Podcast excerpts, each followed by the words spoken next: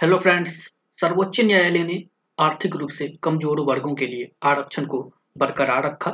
जनवरी दो हज़ार उन्नीस में संसद ने संविधान एक सौ तीसरा संशोधन एक्ट दो हज़ार उन्नीस पारित किया था। यह कानून केंद्र सरकार को सार्वजनिक रोजगार और शैक्षणिक संस्थानों में आर्थिक रूप से कमजोर वर्गों को दस प्रतिशत आरक्षण प्रदान करने का अधिकार देता है।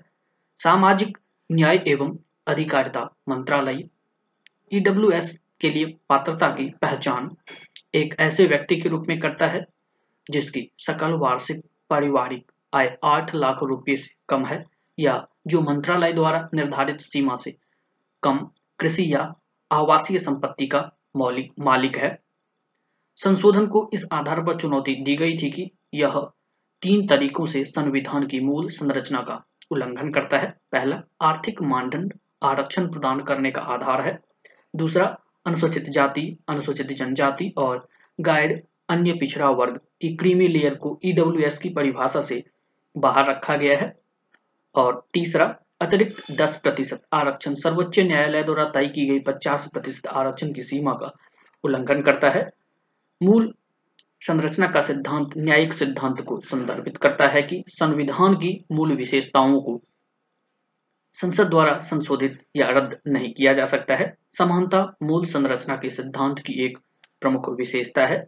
सर्वोच्च न्यायालय ने संशोधन को बरकरार रखते हुए कहा कि आर्थिक मानदंड के आधार पर आरक्षण संविधान की मूल संरचना का उल्लंघन नहीं करता है। अदालत ने कहा कि सर्वोच्च सॉरी ई डब्ल्यू एस के दायरे से एस सी, एस टी और ओ बी सी को बाहर करना गैर भेदभाव और गैर बहिष्कार के सिद्धांतों का उल्लंघन नहीं करता है। न्यायालय ने फैसला सुनाया कि संविधान में पहले से ही अनुसूचित जाति, अनुसूचित जनजाति और अन्य पिछड़ा वर्ग के आरक्षण के लिए विशेष प्रावधान मौजूद है। ई डब्ल्यू एस श्रेणी से संबंधित लोग एक और अलग वंचित समूह है और इसलिए ई डब्ल्यू एस आरक्षण को उचित मानने के लिए अन्य वंचित समूहों को शामिल करने की इजाजत नहीं थी।